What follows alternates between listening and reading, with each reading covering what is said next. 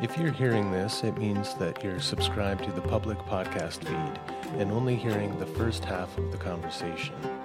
If you'd like to listen to the full episode and support the podcast, consider becoming part of the pack over at patreon.com forward slash howl in the wilderness.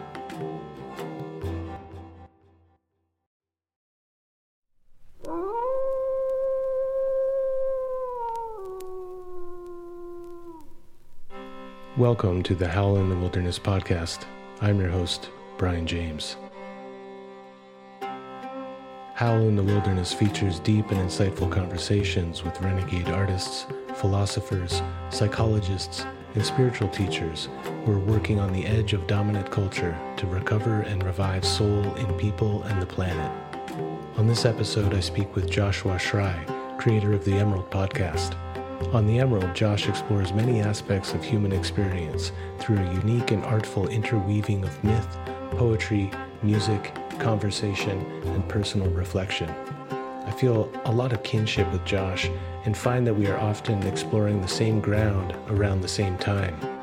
My 2018 YouTube documentary, The Shamanic Roots of Yoga, is similar in form to what Josh does with The Emerald, combining voiceover commentary with music and scriptural references, and it touches on a topic that he later covered in an episode on the shamanic third chapter of the Yoga Sutras. In fact, I initially found out about his podcast when that episode came out and people started messaging me saying, Hey, you should check out this guy. He's interested in some of the same things you are. Well, I'm glad I finally got to meet him and have this conversation. To me, it's evidence that men don't have to be in competition with each other, and that actually, if we can relax our egos and appreciate each other, we discover, often to our surprise and delight, that male colleagues can be a source of camaraderie, support, and inspiration. Josh is a fellow musician, teacher, and lifelong explorer of stories, scripture, and spiritual practice, which made for a rich and enlightening conversation about how his unconventional upbringing and early interest in storytelling, music, and theater were the seeds for what has unexpectedly grown into a meaningful livelihood as writer, teacher, and podcast creator. Now, if you'd like to support this podcast and gain access to early release of episodes and the full podcast archives, consider joining the pack over at patreon.com forward slash howl in the wilderness. Thanks for listening.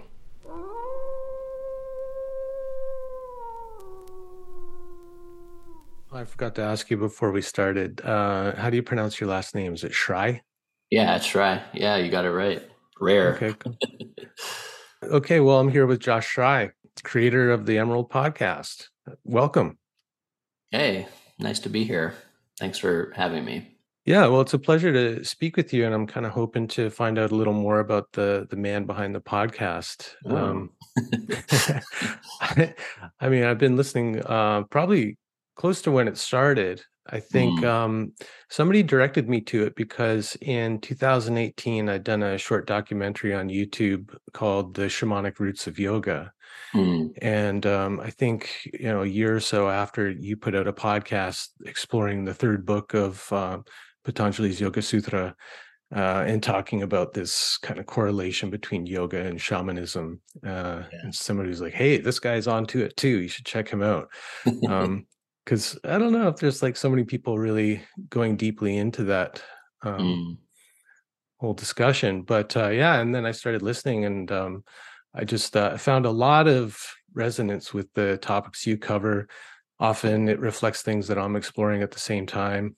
Uh, so yeah, it's uh, I feel like a lot of kinship with what you're doing out there. Mm. Thank you, uh and likewise. Yeah, nice yeah it feels good to know that you're not alone and uh, wondering about these things you know and uh, i think you know wondering deeply like going into kind of deep study on some of these topics. Yeah absolutely it's been a joy through the podcast to realize how many people synchronize and harmonize with this particular way of exploring the world and uh, didn't know when i started it i mean i knew that there was probably a growing number of people looking to reconnect to a living world and um, explore those deep roots that you're talking about. But it's been a joy to see just how many and how that's growing. and I think I think it's indicative of like a deep longing that people are feeling in this in this day and age. Mm-hmm. Yeah, I'm curious about your background. Did you um, go to university for anthropology or ethnography or religious studies or anything like that? Yeah, so you're honing in on the topic that I talk the least about, which is the the, the man behind the podcast. I, I, generally like like to talk about you know um, ecology and myth and the natural forces all around around us, and I try to shift the lens away from me a little bit. But I, I mean, I'm happy to share. Um, you know, I'm an interesting case because I actually didn't go to college at all. I uh, I grew up in practice traditions, so I'm approaching all of this not from the Western academic perspective, but as someone who was raised immersed in in practice. And so, what that looked like is I spent my childhood in a Zen Buddhist community, and I lived with my family for a time in India, where I got a early deep dive into the Indian mythic traditions and lived at various ashrams and centers there. And this was quite a while ago. Um, before that was a popular thing to do. and um, went from there to study in high school, like Taoist and Lakota traditions and Tibetan Buddhism in a serious way, Tantra for many years. And so, you know, the exploration when I encountered um, what you could call like the increasing scholarly approach to to myth, the increasing scholarly approach to understanding it and um, anthropological terms on the one hand, psychological terms on the other hand. Um, my deep feeling, because I don't have a background in Western academia, my deep feeling was that something was missing. And generally, what I felt was missing was the actual breath of life itself, the actual animacy itself, the fact that these aren't abstractions, they're not words that live on a page that are meant to be analyzed, you know, when you look at how myth was historically and is still practiced in certain traditions, um, how it is so intertwined with ritual, so intertwined with felt experience in the body, so intertwined with communal enactment. I wanted to see if I could help, uh, you know, rekindle the spark a little bit and provoke people to examine the mythic as a living force that still lives and breathes and has application in our world today and is alive and well and pulsing. Mm-hmm. Yeah, that's that's a little bit of how I came to it. Yeah, well, I can I can relate to that as well, and that maybe explains some of the resonance I feel with your approach. Um, uh, I, I, came to the the deeper study of these things um, through practice as well, like trying to understand the experiences I had in practice, mm. um, and trying to understand how to integrate some of those experiences that I'd had in shamanic traditions or the yogic tradition with my everyday Western life and psychology. Um, I often felt at times there was a split in me between the uh, side that was um, just in the experience uh, and then the side that would try to explain or analyze the experience. And I saw this as kind of a split between the modern mind and the mythic mind. And mm. uh, it was really um, depth psychology and the work of people like uh, Hillman, uh, Thomas Moore was really helpful uh, in helping me bridge those kind of two minds or, or mindsets or worldviews. Mm. Um, and so, yeah, I come to it through uh, practice as well, and was often frustrated when I'd read academic or scholarly work on, you know, like Mircea Eliade's shamanism. I was like, this guy's never done shamanism before. Mm. you know, it always seemed like a real kind of removed outsider perspective, and uh, I found it quite lacking. Uh, mm. So, um, I mean, your parents sound like really interesting people. That's a big difference between us because I come from a, a, kind of very secular working class um, background, uh, but it sounds like your parents were involved in some really interesting things. Like, yeah. who are they, or who were who were they? Um, they uh, you know, in the late 1960s, at a time when many people were seeking, they discovered Zen Buddhism and specifically the teachings of Roshi Philip Kapleau, who uh, wrote a book called The Three Pillars of Zen, which was kind of instrumental in bringing Zen to the United States. And he started a center in upstate New York, and they found it uh, very early on. My mom started practicing probably when she was about 20, um, and my dad maybe a little bit older. Um, but they were what you could call like serious spiritual seekers. They were spiritual seekers, you know, before it was popular to be a spiritual seeker, before you could uh, make money being a spiritual seeker, before it was like a career path, an Instagrammable career path, right? They they did it to address, um, you know, what they saw to be like a crisis in the world and a crisis in their own lives, and they became practitioners. And so, you know, and there were, you know, challenges to that upbringing. They it issued all like material comforts. And so we grew up dirt poor, traveling around the world and practicing at various spiritual centers.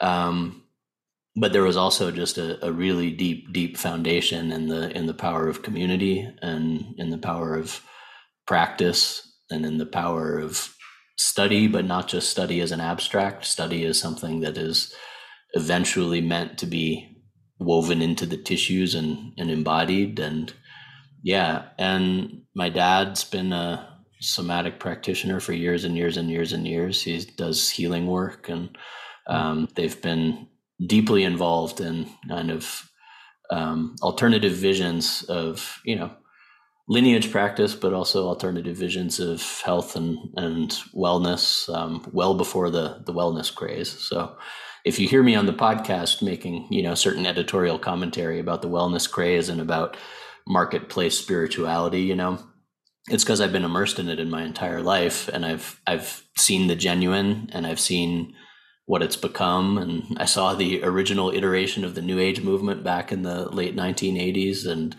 um, what that spun out into, and um, you know, uh, that's the the place I'm commenting from when I when I comment on what I see going on in the in the spiritual world today. Mm-hmm. Yeah. So from uh, the Zen uh, I guess you'd call it a monastery in upstate New York. Mm-hmm. Um, you know, Zen can be so clean and tidy to the kind of the messy, chaotic uh, Indian tradition and moving to India. Uh, mm-hmm. What brought that about, that shift? My parents went to Asia um, for an extended period of time to visit all of the holy sites and to study with various teachers.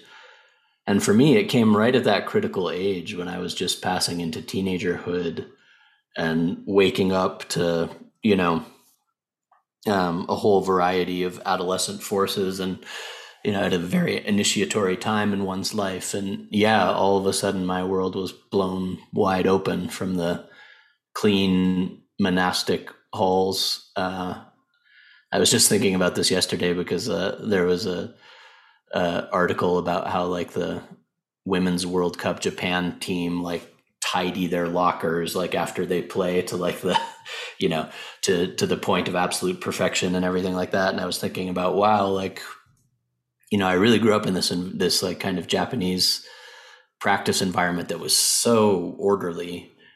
And then in india that was blown wide open. And i found you know it was a um explosion of color and light and sound and chanting and um, stories and animal beings and uh, mythic forces and serpents and um, it just as someone who always loved story because I was raised on it it just it just blew my world wide open. I mean, I started studying Tibetan language and Sanskrit that year when we were over there, and um, yeah, it was a it was a major transition into a, a larger animate world, and and India is a place where um, you know the animate forces are articulated and interact with uh, interacted with and spoken about and sung to. And there's a, a rhythm and a pulse of interaction with the animate um, that goes well beyond kind of the vision of just maybe people chanting to abstract deities. It it, it uh, takes root in village traditions of spirit possession and this kind of thing, and it's something that's very visible and very tangible and very alive and very present. Um, so you know, in Indian Indian tradition, there's no there's no doubt about the fact that the myths live in the body and that ultimately there's meant to be some type of practice of embodiment around all these stories, right?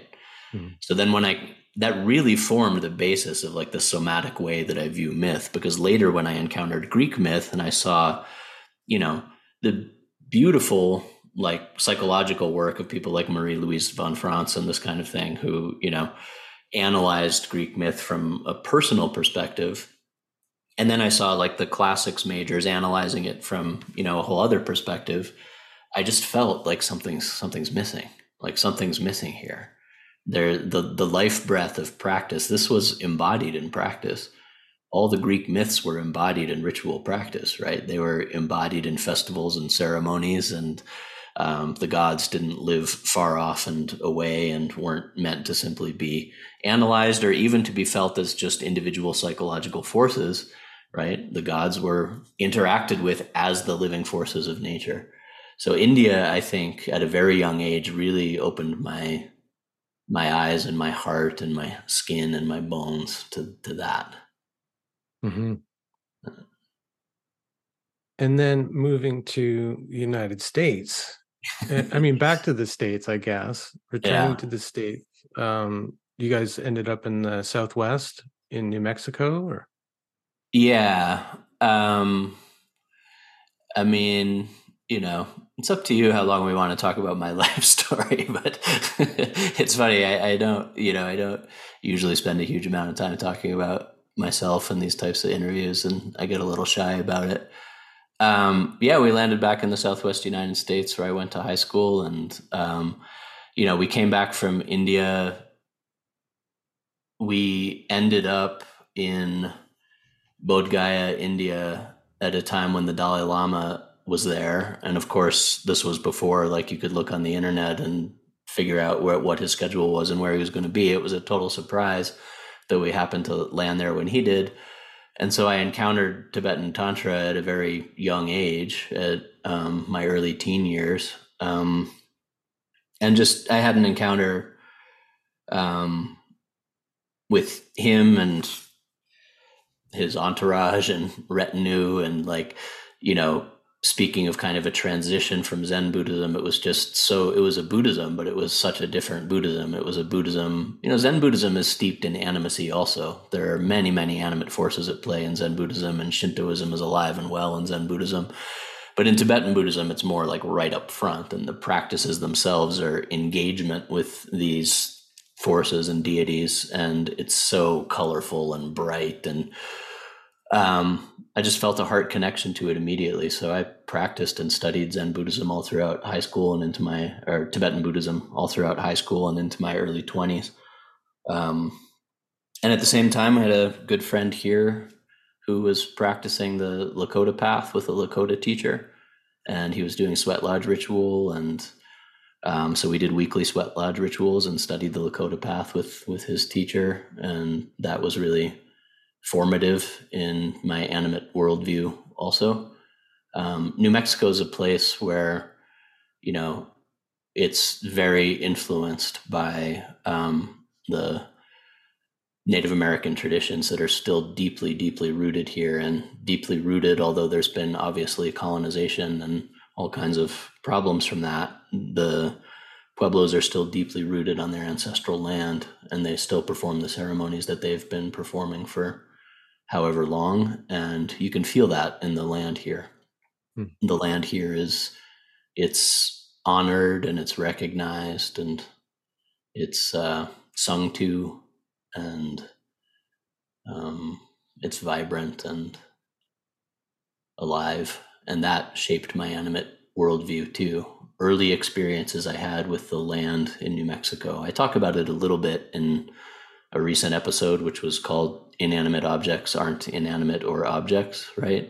Mm-hmm. I talk about an experience of being out among the stones and just having no doubt at all that the stones were watching and listening. And anyone who's gotten into the deep desert, far enough away from your electronic devices and all the distractions of the world that you can really start to listen. If you start to listen close, you will start to hear something among the stones. You'll you'll start to hear something. So the land here was a huge influence on on me. Not simply the traditions I studied, though I studied and practiced um, diligently and regularly.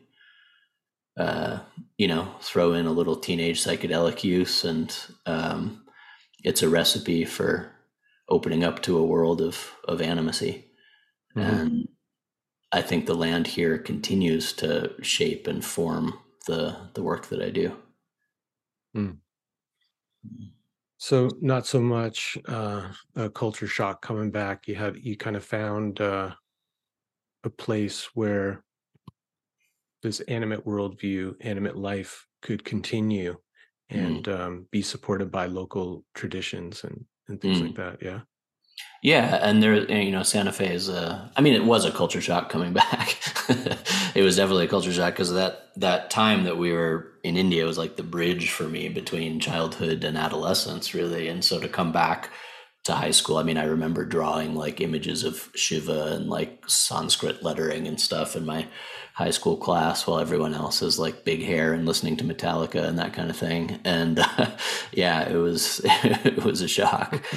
Um, but I found, you know, Santa Fe is a place where, um, you know, these types of traditions have taken root over years and years and years. It's one of the places that spiritual teachers landed very early on in the United States. So there's a Kagyu lineage Tibetan practice center out here. And I helped build the stupa when I was 15 years old and helped paint the inside of it and practiced there for, for many years. And, um, good grounding in, in excuse me good grounding in practice community.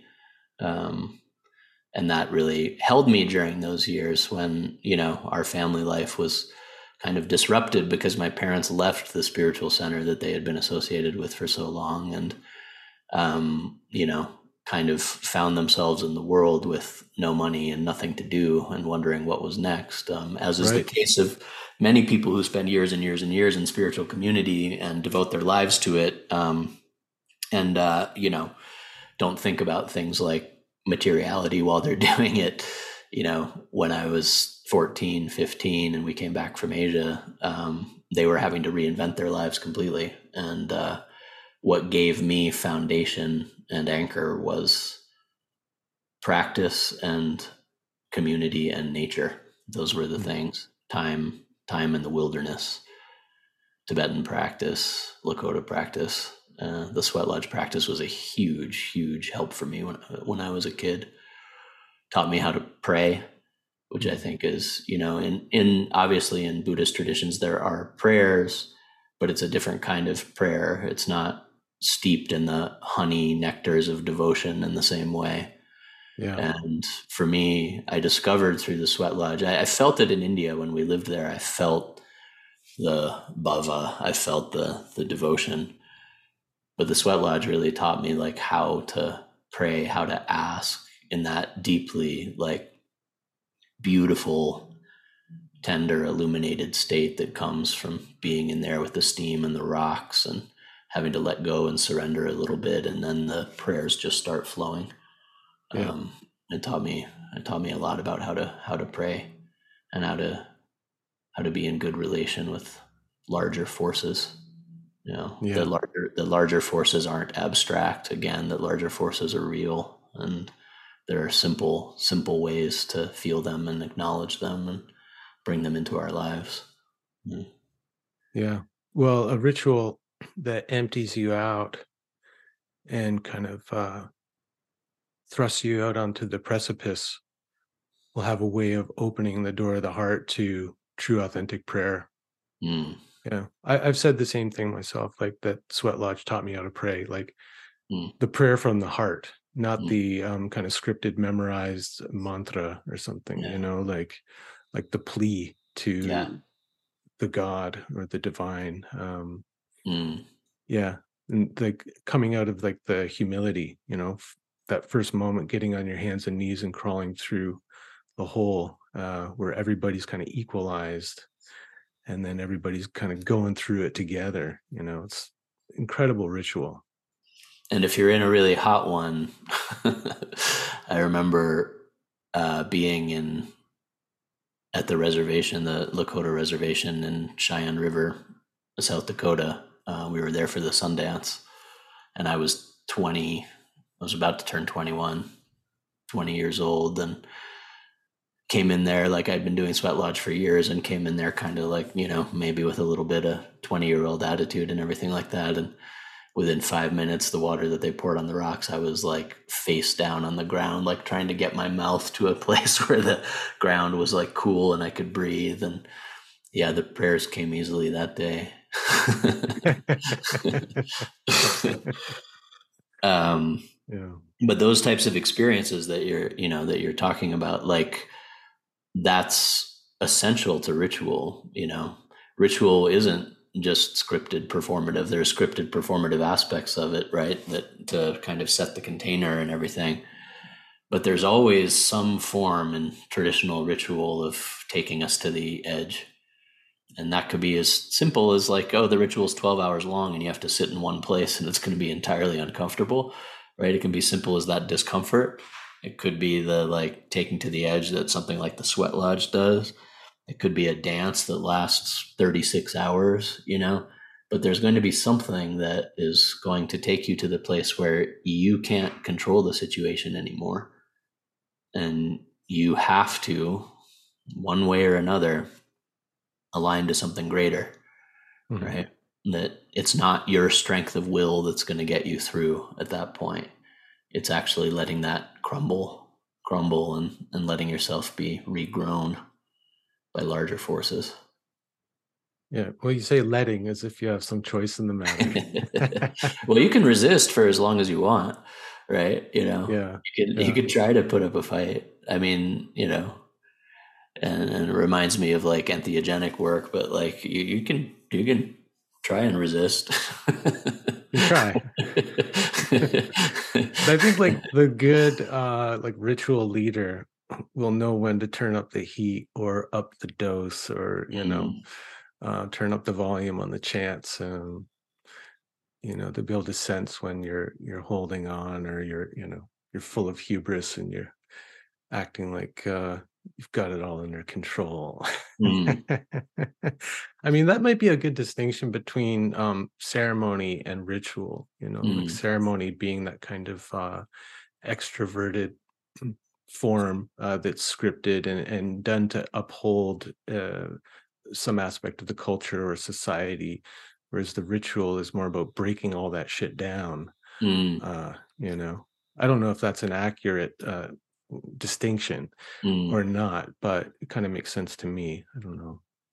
Yeah, I think, I mean, I guess it depends on how you define it semantically, but I think that there is a distinction between, um, you know, performative repetition that doesn't take you to the edge and performative repetition that thrusts you into the mystery. Mm-hmm. right. And, and ultimately, I think human beings long for that enacted communal repetitive access to the mystery. I think we long when i was mentioning just earlier kind of a you know a deep longing that we have i think we long to be broken down.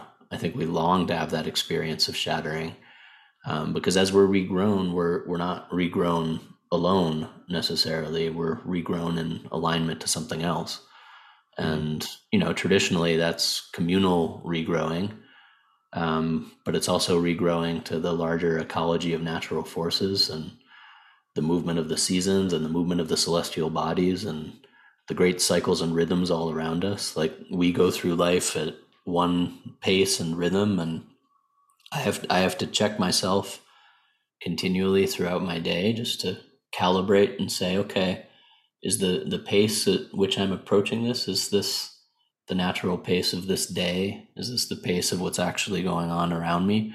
Or is this, uh, am I, as they say in, in music terms, ahead of the one, right? Mm-hmm. like you don't want your drummer to be ahead of the one, right? Modern culture is ahead of the one. Like modern culture is, is, is rushing to get somewhere. And I think those of us like in this world needs, need to constantly recalibrate constantly recalibrate the the rhythm, the internal rhythms and the communal rhythms to be more in alignment with great rhythms around us. Mm-hmm. Be in the pocket. Yeah, be in the pocket. Yeah. yeah. So uh, you finish high school with this uh, really unique upbringing. I mean, and you have to enter into the world. Mm. You don't hide out in academia but you've got to go out into the world. So how do you start making your living? Yeah, I mean, I, I didn't really start making a living until like last year. Thanks, Patreon. really, seriously, gratitude finally to like be able to work on this stuff full time and feel supported in it, and yeah, deep gratitude for that. I, you know, I um I mean, you know, my life is an intricate spiral of journeying and wandering and and so we can we could talk about it, but it would take, you know, a lot of the time. Okay, Parallel, well let me be let me well, be more direct maybe to help you out. Uh, sure, yeah. did you start um teaching? Uh I got the sense from some of your podcasts that you might have taught some yoga along the way. Oh yeah, I taught yoga, but that was more recently. That was more oh, okay. recently than my uh, than those early years. So, parallel to this track of all of this spiritual practice and spiritual seeking was a deep love of performance and music. Hmm. Um. And those two things traditionally obviously go together, right? Um, yeah. And I didn't know that at the time. And this is an interesting part of the whole journey that I've had to be on is to come to understand, like in myself, like the longing for ecstasy, the longing for devotion, the music, the theater, the spiritual practice. These things are all ultimately one urge. This mm-hmm. is one longing, a longing for rapture and a longing for the architecture that allows us to experience rapture. But I didn't know that at the time. So I sought rapture in many, many, many different ways. I sought it through spiritual practice. I also went through a time, which I think was deeply important, when I got disillusioned with spiritual community. You know, I grew up at a time when like the Osho scene was in full swing up there in Oregon. When I had friends who grew up there, I had friends who grew up in Trungpa's scene in in uh, at um, Shambhala. You know, I had friends who grew up in with false gurus who got really screwed up by it. Um, my parents, the community that we lived at was different than those communities. There wasn't things like, you know, abuse and that kind of thing going on there, thank God. Um, but there were politics, and my parents got like ousted because of politics. And so I developed, um, as I think is the story, you know, and part of the reason I think I comment on this on the podcast a lot is because I went through the kind of individualist pendulum swing rebound to spiritual community at a very early age. And this was quite a while ago at this point. Like I went through the like I'm just going to figure it out all for myself and really it's all about me and we don't need hierarchy and we don't need structure and we don't need community anyway. Um, I went through that individualistic phase and again I think it was deeply important. Um, but it was only until I took kind of the individualism to its like eventual conclusion of loneliness and despair, right? That I mm-hmm. finally was able to maybe be regrown into something more balanced between the two sides of the pendulum swing. And I see that struggle at play in the modern spiritual world and the spiritual marketplace immensely. I see a big reaction to the religious on on one side, and then I think that big relax, reaction to the religious takes people into a place where um, you know what has been essential for human beings, which is communal architected access to rapture over time um, gets lost entirely. And when that gets lost entirely, um, people are kind of left to to wander, and then they can think of any old thing and try and sell any old thing, and and here we are today, right? Hmm. So I um, I went through a, a phase where I questioned a lot of it. I still practiced a lot, but I questioned a lot of it. And parallel to that phase, I was involved in music and music production and concert production. And with my love of Tibet and my love of music, I found myself uh, meeting some guys from a band called Beastie Boys. And uh, uh-huh. I ended up working with the Beastie Boys for seven years, producing their Tibet benefits in the late 90s. And oh, wow. Hmm. Yeah. Um, this is ancient history for some, but yeah, yeah. it's still pretty. but it's still pretty cool. If you check out Tibetan Freedom Concert, you'll find yeah. uh, lots of documentary footage, and you might even spot me as a young lad running around there. Oh, wow. um, what, a, what, a great uh, um, meeting of kind of your two worlds in a way, you know. Mm. Um, that's wonderful. So you're yeah, uh, you're let's go ahead. Well, and eventually, you know, the podcast is what has helped me crystallize everything, which yeah. is the storytelling, the music, the mythology that I've always loved, the spiritual practice, woven into something musical and experiential. Mm. Um, you know, that can bring artistry to um, the spiritual inquiry and can bring spiritual inquiry to the artistry and hopefully help create a felt experience around it all. And so, like for a very long time, I didn't know how, um, like mytholo- how storytelling, music, music production, writing on one hand, mythic study, which I've always been completely immersed in, in the middle, and um, like spiritual practice and uh, kind of insight and inquiry into the the state of the the modern spiritual world. I had no idea how that like was all going to weave together.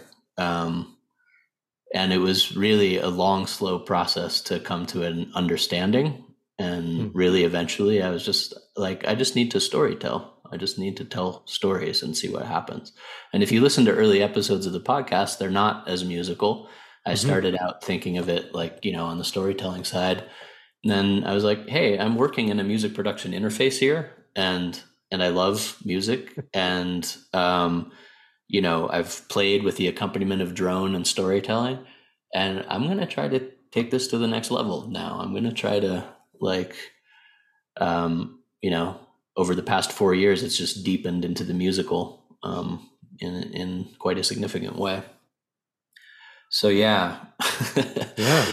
Um, thank. I mean, thanks for teasing all this out of me. I, you know, I, it's not something that I really that have been asked about very much, and so uh, I hope it's I hope it's interesting for people. And, you know. Well, who cares? It's interesting to me, and you know, I'm the one talking to you. I mean, it, it really, I mean, there's so many parallels in our life. Like you, like hindsight is 2020, right? And we understand our lives uh, as we like look back at the story. And um, I look back and go, well, yeah, my spiritual practice started when I was 11 and I picked up the guitar mm. and got so deeply immersed into it. It was uh it was like an initiatory process of like practicing eight hours a day, being completely obsessed, learning how to read another language mm. and translate that into sound, and starting to have uh, really strange dreams, receiving melodies in my dreams, and going to my guitar teacher and saying, "How do how do I play this, or how do I turn this into a song?" You know. Um, and not understanding at the time that had anything to do with um, spiritual life or, or the yearning for you know rapture, like as you say, uh, ecstasy. But getting up on stage and playing, um, feeling that without having words for it, because I didn't grow up in that kind of environment where you know words like rapture and ecstasy were being tossed around. I just knew that uh, I felt free in those moments. Like all of my kind of personal history and anxieties and everything were gone in those moments. And man, once you've tasted that, it leaves a mark, you know? Right, which is um, the classic definition of ecstasy. I mean, this is yeah, ecstasos. Yeah, ecstasos. Yeah. Yeah. Um, and I, I, love, you know, I was wondering one of the things I was going to ask you based on uh, the growth of the podcast and the way that it's become more kind of production heavy, uh, more considered in that way, is I was going to ask you if you had a background in music production. Um, so it's like, oh yeah, of course. And mm. like the podcast is the place where all this comes together, which mm. is just makes me so happy to hear because it's the thing in my coaching work that I'm always trying to help people find mm. is that place where all of their experiences, their history, their interests, their passions, all of that weaves together into a life, mm. you know, and hopefully a livelihood, you know, if if if the gods are, are, smiling upon us, it will turn into an actual livelihood where we get some some payment, right? And we can pay the rent and all that. So it's just it's great to hear that that it's worked mm. out for you in that way. Mm, thank you. Uh, it's I I just I feel a lot of gratitude for like the people who are supporting the podcast and um, the fact that it's resonated and the fact that it's growing. I I feel really grateful because you know I um I had a fairly deep, struggling, starving artist life for um, quite a long time too.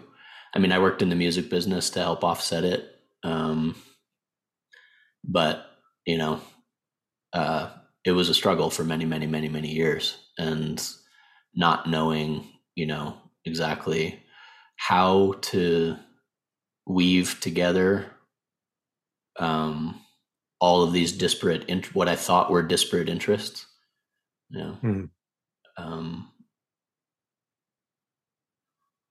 it's just been a a real blessing and a and a joy to be able to focus on it and feel that it's actually resonating and and doing having good effect in the world. Yeah. Um, I had the the same feeling at a certain point.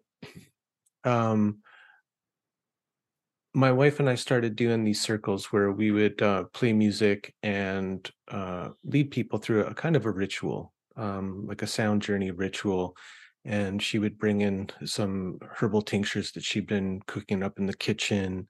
Um, I would bring in songs that I had learned from my different uh, travels.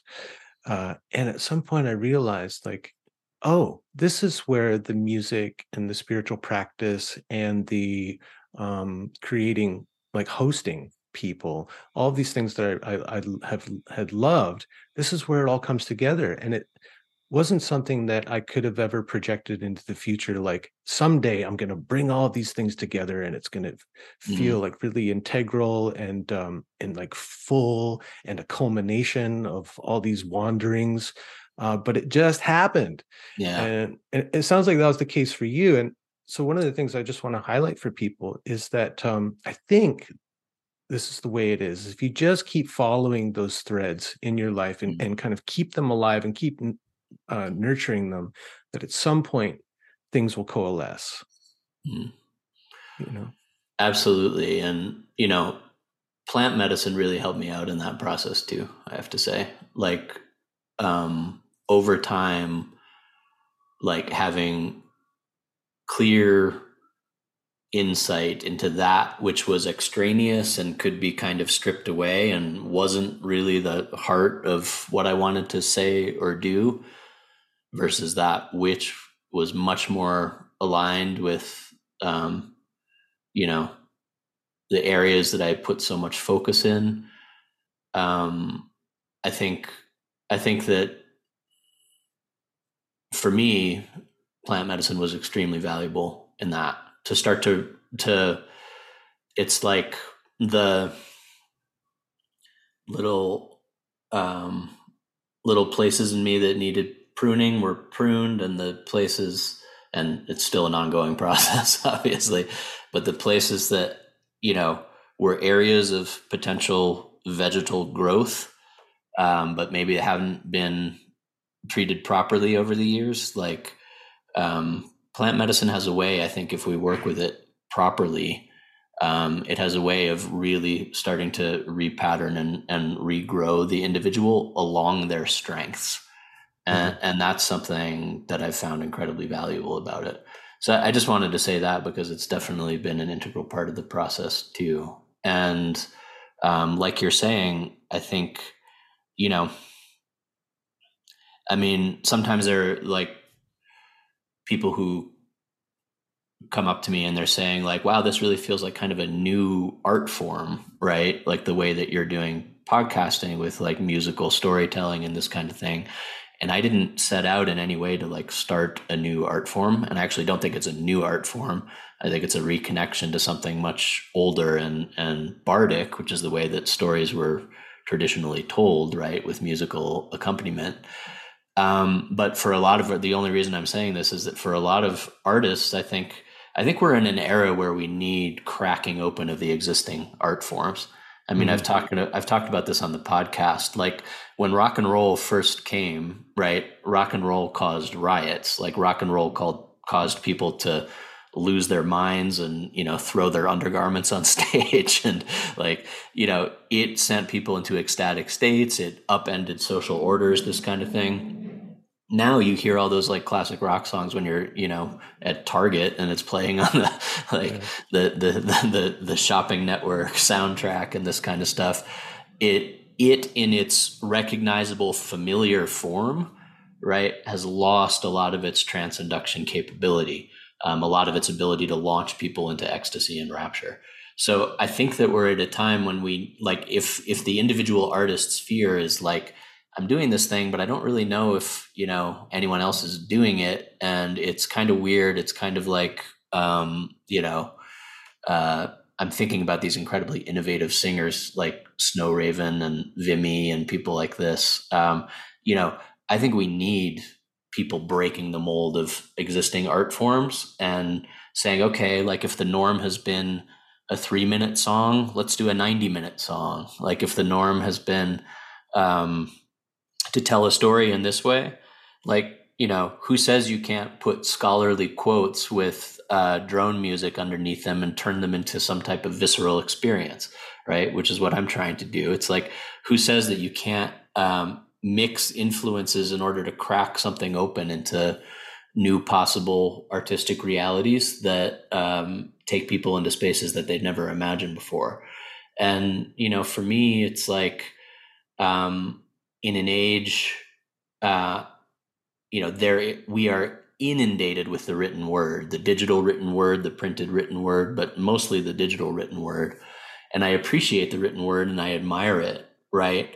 But I think that because of the absolute deluge, the informational flood of writing, right? I think we need something more direct, more visceral. I think we need to um, get back to the promise of the bard, which is the the promise of um, acoustic entry into uh, altered states where we can really feel the story and feel it into our bones. So I encourage anyone who's listening, who's like, "How do I weave these things together?" Weave that weave them together. A mm-hmm. podcast, quote unquote, is like you with a blank slate and you can put as many layers and textures and you know i was talking to someone over uh, the other day and they were like yeah we're probably going to start hearing like knockoff emerald style podcast soon. And i'm like great. Do it. Do it. Like mm. you know find those blank slates that allow us to take all of those varied textured threads and weave them into something unpredictable and new and unexpected or mm-hmm. unpredictable and re-emergent and unexpected. Yeah. Mm.